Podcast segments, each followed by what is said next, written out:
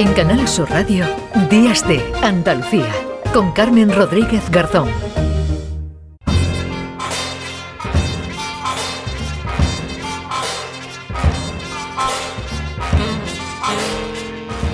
Pues ya saben que esta sintonía lo que viene a indicar es que ya pasa por este estudio, por Días de Andalucía. Paco Reyero, ¿qué tal, Paco? ¿Qué tal? Muy bien, Carmen. Ahora ya que estamos en vísperas de Semana Santa, siempre me viene un poco a la memoria la niñez, ¿no? Y cómo los niños van viendo las cosas de otra manera. El hecho de, por ejemplo, cuando un padre ve con su hijo un cartel que pone piso sin entrada entonces el niño dice piso sin entrada y le pregunta al padre, pero ¿por dónde se entra entonces? Claro, porque el niño no... El concepto de entrada, de pago, ese no lo diferente. He estado hablando con distintas maestras, con distintos maestros para que me cuenten sus aventuras con respecto al ingenio infantil, ¿no? Y una profesora me ha dicho... Eh, dije quién se sabía el, Ave María y se levantó repentinamente un muchacho y, dijo Ave María, ¿cuándo serás mía? Son cosas que, claro, eso solo te lo da ese pellizco que la infancia te, te ofrece, ¿no? la ingenuidad, claro, es una cosa verdaderamente interesante. O el bolígrafo de emergencias, que me contó otra profesora. ¿Qué es el bolígrafo de emergencias? Un chaval que dice que no tiene el bolígrafo entonces, ¿cómo que no tienes bolígrafo? A ver, voy a revisar en el estuche, viene la maestra, viene a revisar, sacude el estuche y aparece un bolígrafo azul. Y le dice, pero si aquí hay un bolígrafo. Y contesta el chaval, dice, no, pero mi madre me ha dicho que este es el bolígrafo de emergencias. ¿Qué significa el bolígrafo de emergencias?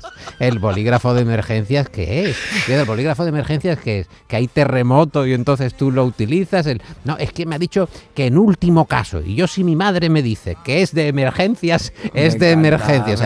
se, negaba en redondo a que él pudiera utilizar su bolígrafo. La madre le había dicho eso, pero no le había dicho cuál era la emergencia, que una de ellas era no tener el bolígrafo de, uso diario, ¿no? Desde luego que sí. Bendita, bendita infancia. Bendita infancia, porque hay tanto y hay tanta anécdota y curiosidad y, verdaderamente enternecedora. Bueno, hablaremos en el flexo de La noche inminente de Hijos del Olvido, que es un libro sobre las semblanzas de personalidades históricas olvidadas que han tenido un desarrollo importante en la historia. Está escrito por Fernando Conde y Javier Suárez de Vega y se comentan personalidades muy diversas, desde exploradores como Fray Tomás de Berlanga, que fue desde su Castilla natal hasta Sevilla andando para poderse ir luego a tierras americanas. Sí, sí, una peregrinación, pues el tiempo de la época, estamos hablando de finales del siglo XV,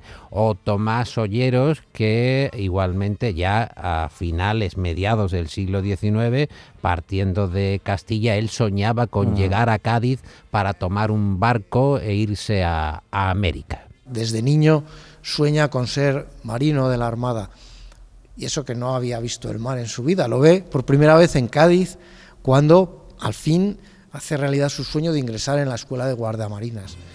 Es el un castellano que no ha visto nunca el mar y que, y que llega a Cádiz, bueno, atraído por el mar, ¿no? Y por esa profesión que después ejerce. Historias verdaderamente increíbles del Hijos del Olvido, como por ejemplo la de Isabel de Bobadilla, cuyo eh, marido, cuyo mm. esposo era Hernando de Soto, partió Hernando de Soto eh, como gobernador de Cuba a explorar la Florida, descubrió el Mississippi, ella se quedó al cargo como gobernadora y la estiman eh, mucho en La Habana, tanto que tiene una réplica del Giraldillo, allí conocida como la Giraldilla, en honor a Isabel de Bobadilla. Digo que son historias muy desconocidas, pero ah, francamente curiosas en este libro de semblanzas que se llama... Personajes históricos que quizás además no son los más conocidos, pero que tienen historias detrás verdaderamente interesantes y, de, y, de, y de primer nivel. ¿Y qué más? ¿Y eh, qué más te puedo contar y avanzar? Pues Juan Herrera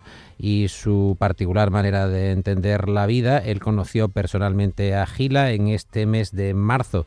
Es el cumpleaños de Gila, él había nacido en 1919, tuvo una vida verdaderamente dura. Sobrevivió a un fusilamiento, todo su sentido del humor surrealista con mm. respecto a cómo él ah, va haciendo de la guerra como una especie de juego de niños, se va eh, desarrollando a lo largo de su historia. Juan tuvo buena relación con Gila y hablamos sobre él y creo que es bueno que recordemos el concepto de familia surrealista que tenía el propio Miguel Gila. Se está perdiendo el concepto de la familia.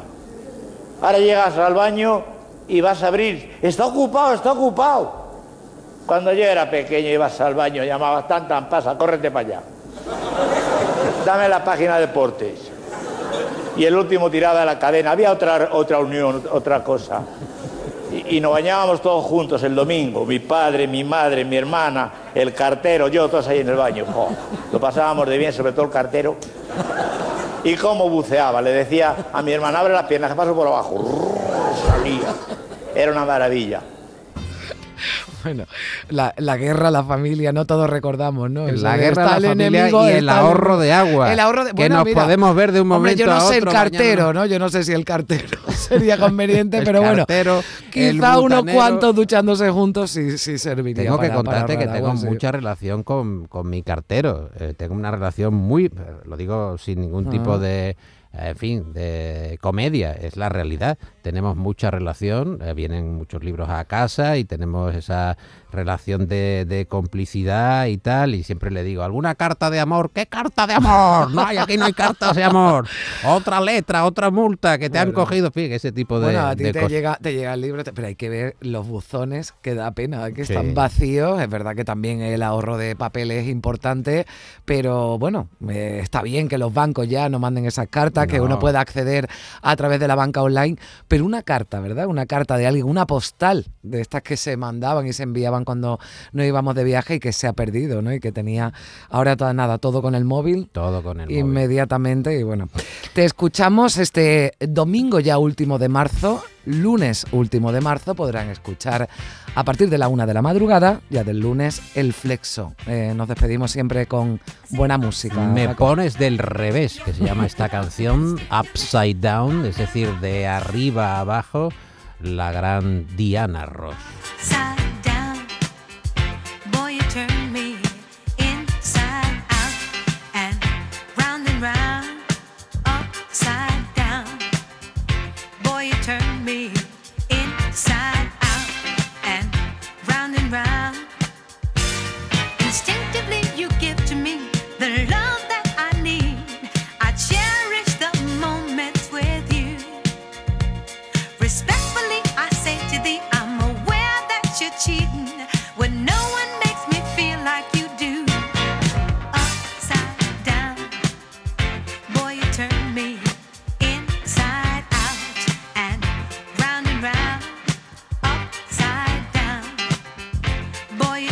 me.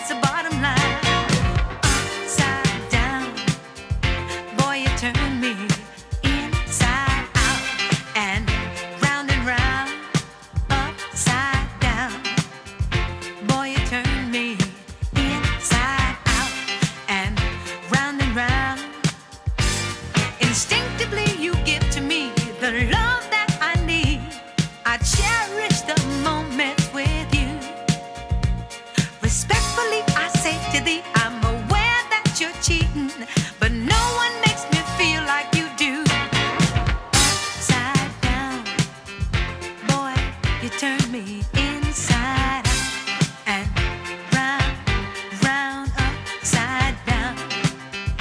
Boy, you turn me inside out and round and round, upside down. Boy, you turn me inside out and